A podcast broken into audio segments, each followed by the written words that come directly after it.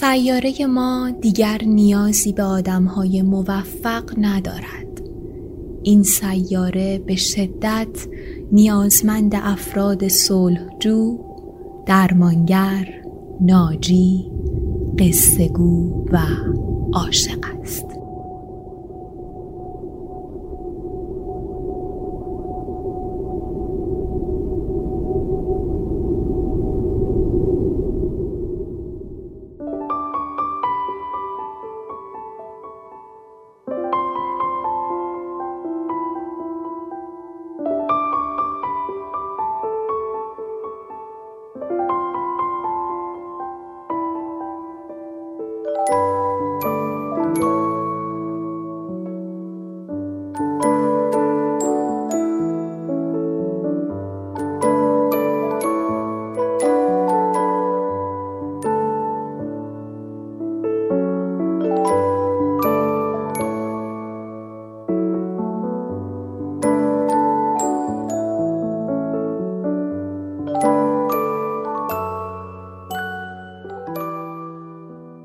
بعد از سه هفته پرکار و انتشار شش اپیزود اپیزود این هفته تک قسمتی خواهد بود. شما شنونده و هشتمین اپیزود پادکست قصه ها هستید. من مجد فتاحی هستم و پادکست قصه ها رو با هدف دنبال کردن جریان داستان کوتاه ایرانی بر مبنای کتاب 80 سال داستان کوتاه ایرانی چاپ کتاب خورشید درست می‌کنم.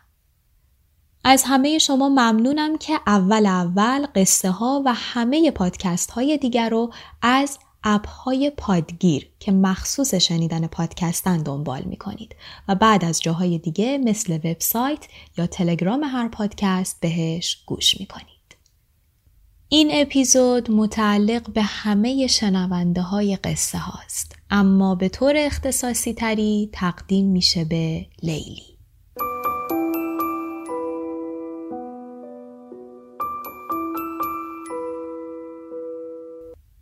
من به شکل غمانگیزی بیژن نجدی هستم. متولد خاش. گیل مرد هم هستم. متولد 1320 سالی که جنگ جهانی تمام شد. تحصیلات لیسانس ریاضی. یک دختر و یک پسر دارم. اسم همسرم پروانه است. او می‌گوید او دستم را می‌گیرد. من می نویسم. چیزی که شنیدید معرفی بیژن نجدی بود از زبان خودش که در سال 1376 در لاهیجان چشم از جهان فرو بست. نجدی فعالیت ادبی خودش رو از سال 45 آغاز کرد و چندین مجموعه داستان و مجموعه شعر نوشت. اما تنها مجموعه داستان پرآوازه یوز پلنگانی که با من دویدند در سال 73 و در زمان حیات ایشون به چاپ رسید. این کتاب در سال 74 جایزه گردون رو به خودش اختصاص داد و بعد از فوت بیژن نجدی همسرش به انتشار آثار دیگر او دست زد که برخی از این داستانها به فیلم هم درآمدند. به جز یوز پلنگانی که با من دویده اند دوباره از همان خیابانها و داستانهای ناتمام مجموعه داستانهای دیگر بیژن نجدی هستند و مجموعه شعرهایی هم که از ایشون منتشر شده خواهران این تابستان واقعیت رویای من است و پسرموی سپیدار هست. به گفته آقای میر آبدینی بیژن نجدی که دبیر ریاضی بود برخی از شاعران ترین داستانهای روزگار ما رو نوشته. بدون اینکه از واژگان شاعرانه بهره ببره تا زبانش ادبی باشه. اما پس این شاعرانگی از کجا میاد؟ باید گفت که نجدی با وهم و رویا پرتویی بر عادی ترین اشیا میندازه که انگار برای اولین باره که اونها رو می‌بینیم. و با برقراری ارتباط بین این اشیا و احساس و عمل شخصیت ها خواننده رو به درکی متفاوت از واقعیت میرسونه. بریم با هم بشنویم. اپیزود 48 به تاریخ 9 آذر 1399 قصه سپرده به زمین بیژن نجدی تاهر آوازش را در حمام تمام کرد و به صدای آب گوش داد. آب را نگاه کرد که از پوست آویزان بازوهای لاغرش با دانه های تند پایین می‌رفت. بوی صابون از موهایش میریخت. هوای مه شده ای دور سر پیرمرد میپیچید. آب تاهر را بغل کرده بود. وقتی که حوله را روی شانه هایش انداخت احساس کرد کمی از پیری تنش به آن حوله بلند و سرخ چسبیده است و واریس پاهایش اصلا درد نمی کند. صورتش را هم در حوله فرو برد و آنقدر کنار در حمام ایستاد تا بالاخره سردش شد. خودش را به آینه اتاق رساند و دید که بله واقعا پیر شده است. در آینه گوشه ای از سفره صبحانه کنار نیمرخ ملیه بود. سماور با سر و صدا در اتاق و بی صدا در آینه می جوشید و با همینها تاهر و تصویرش در آینه هر دو با هم گرم می شدند. ملیه گفت ببین پنجره باز نباشه میچایی یا جمعه پشت پنجره بود با همان شباهت باور نکردنیش به تمام جمعه های زمستان. یکی از سیمهای برق زیر سیاهی پرنده ها شکم کرده بود. پرده اتاق ایستاده بود و بخاری هیزومی با صدای گنجشک میسوخت. تاهر کنار سفره نشست و رادیو را روشن کرد. با یازده درجه زیر صفر سردترین نقطه کشور استکان چای را برداشت. ملیه صورتش را به طرف پنجره برگرداند و گفت گوش کن انگار بیرون خبری شده. اتاق آنها بالکنی رو به تنها خیابان سنگ فرش دهکده داشت که صدای قطار هفته دوبار از آن بالا می آمد از پنجره می گذشت و روی تکه شکسته ای از گچبری های سقف تمام می شد. روزهایی که تاهر دل و دماغ نداشت که روزنامه های قدیم را بخواند و بوی کاغذ کهنه حالش را به هم می‌زد و ملیحه دست و دلش نمی‌رفت که از لای دندانهای مصنوعی آواز فراموش شده از قمر را بخواند آنها به بالکن می‌رفتند تا به صدای قطاری که هرگز دیده نمی‌شد گوش کنند. با تو هستم تاهر ببین بیرون چه خبره تاهر استکان را روی سفره گذاشت و با دهان پر از نان و پنیر خیس به بالکن رفت. ادهی به طرف ته خیابان میدویدند. ملیحه گفت چی شده؟ این طرف آن طرف شست سالگیش بود. لاغر لبهایش خمیدگی گریه را داشت. دیگر نمی توانست آخرین بندانداختن صورتش را به یاد آورد. تاهر گفت نمی‌دونم.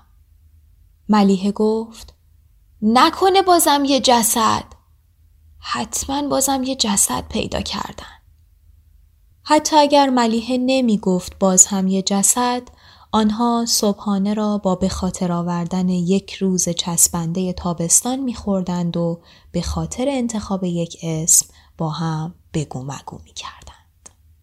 روزی که آفتاب از مرز خراسان گذشته روی گنبد قابوس کمی ایستاده و از آنجا به دهکده آمده بود تا صبحی شیری رنگ را روی تناب رخت ملیه پهن کند. تاهر در رخت خوابی پر از آفتاب یک شنبه با همان موسیقی هر روزه صدای پای ملیه از خواب بیدار شد.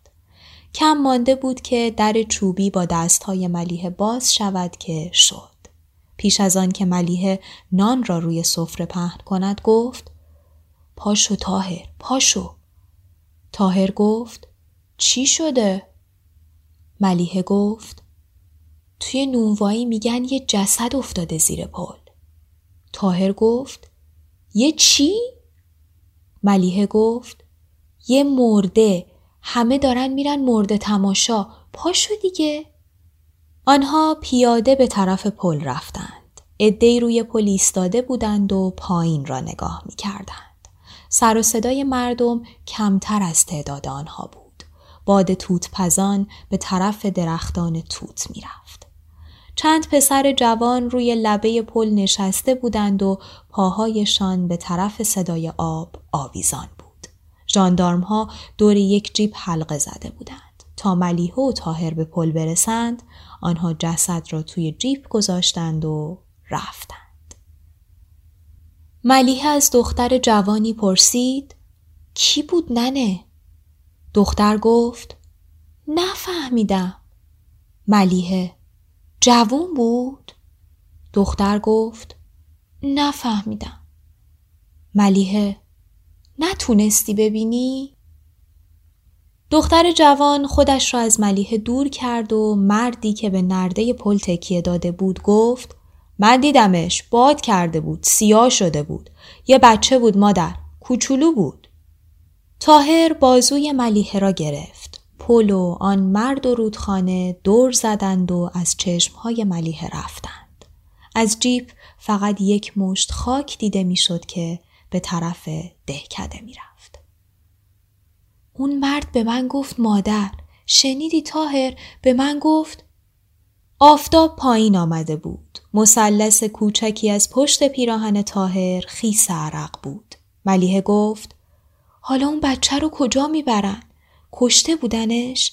شایدم رفته بود آب بازی که یهو باد توت پزان بی که درخت توتی پیدا کرده باشد برگشته بود و چادر روی سینه ملیحه را تکان. ملیحه گفت نفهمیدیم چند سالشه. دستمو بگیر تاهر. تاهر گفت می‌خوای یه دقیقه بشینی؟ کاش یکی از درختها پسر تاهر بود. ملیه فکر می‌کرد. گفت از یکی بپرس کجا بردنش؟ تاهر گفت حتما ژاندارمری درمانگاه کاش می‌شد ببینمش ملیه گفته بود تاهر گفت چیو ببینی یه بچه است دیگه ملیه گفت منم همینو میگم تاهر گفت می‌خوای بریم پیش یاوری؟ لنگه های در بهداری باز بود. چند بوته پا بلند کاج تا پاگرد ساختمان ردیف شده آنقدر خشک بودند که تابستان اطرافشان دیده نمی‌شد. دکتر یاوری با تاهر دست داد و از ملیه پرسید قرصاتون رو مرتب می‌خورید؟ ملیه گفت آره. دکتر از تاهر پرسید شبا خوب میخوابم؟ ملیحه گفت دکتر یه بچه پیدا کردن. شما شنیدین؟ دکتر گفت بله. ملیحه گفت حالا کجاست؟ دکتر گفت گذاشتنش تو انبار. ملیحه گفت انبار؟ یه بچه رو تو انبار؟ دکتر گفت می‌دونید که ما اینجا سردخونه نداریم. ملیحه گفت بعد چی کارش می‌کنن؟ دکتر گفت تا فردا نگه میدارن. اگه کسی دنبالش نیومد خب دفنش می‌کنن. ملیحه گفت اگه نیومدن اگه کسی دنبالش نیومد میشه بدینش به ما؟ دکتر گفت چی کار کنم؟ تاهر گفت بچه رو بدم به ما؟ بدم به ما که چی ملیه؟ ملیه گفت دفنش می‌کنیم خودمون دفنش می‌کنیم بعد شاید بتونیم دوستش داشته باشیم همین حالا هم انگار انگار دوستش دارم ملیه خودش را برد توی چادرش و گریه ای که از پل تا درمانگاه با ملیه راه رفته بود زیر چادر ملیه وول خورد و چادر روی شانه های لاغر پیرزن لرزید و مشتی از چادر ملیه پر از آب دماغ شد. تاهر لیوانی را از آب پر کرد. دکتر ملیه را روی نیمکت چوبی دراز کرد. سوزن باریکی از زیر پوست دست ملیه رد شد. کمی پنبه با دو قطر خون در سطل کوچک کنار نیمکت افتاد و تا غروب همان روز تا بعد از نیامدن صدای قطار ملیه چشمهایش را باز نکرد و حتی یک کلمه حرف نزد. جمعه بود. پرده اتاق ایستاده بود و بخاری با صدای گنجشک میسوخت. زمستان سفیدی آن طرف پنجره سرمای سفیدش را راه می برد. ملیه گفت این همه اسم آخرش هیچی. تاهر گفت بالاخره یه اسمی پیدا می کنی. ملیه گفت اگه همون روز نتونستی دیگه نمی‌تونی. چند شنبه بود تاهر؟ تاهر گفت روزی که رفته بودیم سر پل؟ ملیه گفت نه فرداش که رفتیم درمانگاه تا فردای آن یک شنبه کسی دنبال جسد نیامد. دوشنبه جسد را پیچیده در متقال با یک زنبیل از درمانگاه به طرف گورستان فرستادند. بیرون از حیات درمانگاه ملیحه و تاهر بیان که سیاه پوشیده باشند در هوایی که نه آفتابی می‌شد و نه میبارید کمی آهسته تر از مردی که زنبیل را می برد و گاهی آن را دست به دست می کرد و گاهی روی زمین می گذاشت گاهی هم روی کنده یک درخت راه افتادند. میدانچه دهکده را دور زدند و وارد تنها خیابان دهکده شدند. جلوی قهوه خانه مرد زنبیل را زیر تیر چراغی گذاشت که بی هیچ شباهت به درخت به اندازه یک درخت روی زمین قد کشیده بود. قهوه چی با پارچ آب ریخت و مرد دستهایش را شست و همانجا ایستاده با نلبکی یک لیوان شیر داغ خورد. ملیه صورتش را برگرداند و در حالی که احساس می کرد چیزی دارد از پوست سینه به پیراهنش نشت می کند از کنار زنبیل رد شد. تاهر قدمهایش را آرام کرد. آنها حتی در چند قدمی خانهشان آنقدر ایستادند تا مرد از راه برسد و جلو بیفتد تا حرمت آن تشریع جنازه ساکت را به هم نریزند.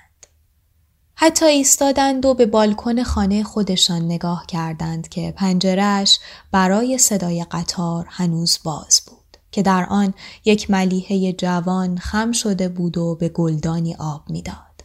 سرش را که بلند می کرد یک ملیحه پیر گلدانهای خالی را روی هم می چید. ملیحه با گوشت سفت و موهای ریخته سیاه پرده را کنار می‌زد.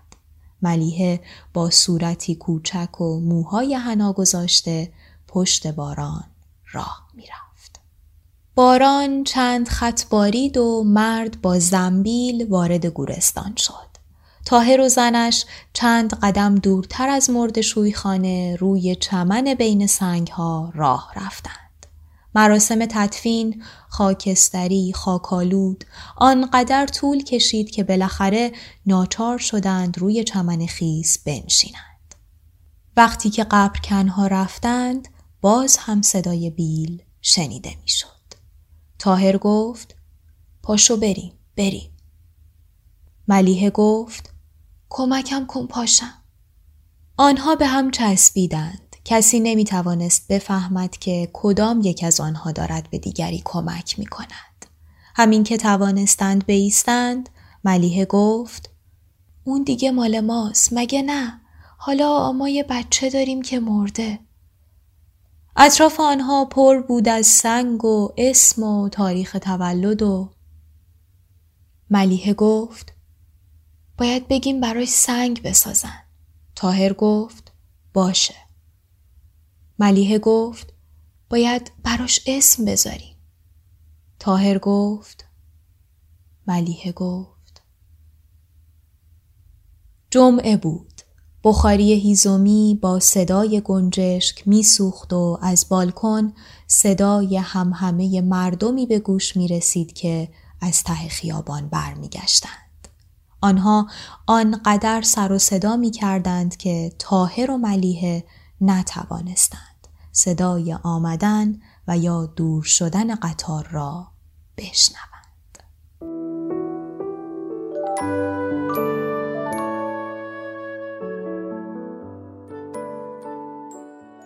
داستان موجز و مبهم سپرده به زمین رو شنیدیم. نجدی با این روش روایت خواننده رو به حضور فعال برای دریافت اون چیزی که نوشته نمیشه دعوت می‌کنه. مثلا در جاهایی که از ملیحه جوان و پیر صحبت می‌کنه زمان رو به شیوهی تازه در هم میآمیزه. داستان درباره زوج پیر و بی بچه که سرگرمی مردم شهرشون تماشای تشییع جنازه است و روزی تاهر و ملیحه به تشییع پیکر نوزادی بی خانواده میرن تا با دفن او صاحب فرزند بشن چالش دیگر اونها نامگذاری برای این نوزاده که مرده به دنیا اومدنش از دید آقای میر آبدینی به جهت نمایش هویت و استراب بشری در دوران سایه گستری مرگ. بیژن نجدی با صحنه های موجز و غنایی به ریزبینی در شرایط روحی زن و مرد می‌پردازه و به طرزی هوشمندانه صدای قطار رو که عامل تنوع و حرکت در داستان و در ابتدا شنیده میشه در انتهای داستان حذف می‌کنه تا درگیری ذهنی ملیح و تاهر رو در ارتباط با نوزاد مردشون نمایان کنه.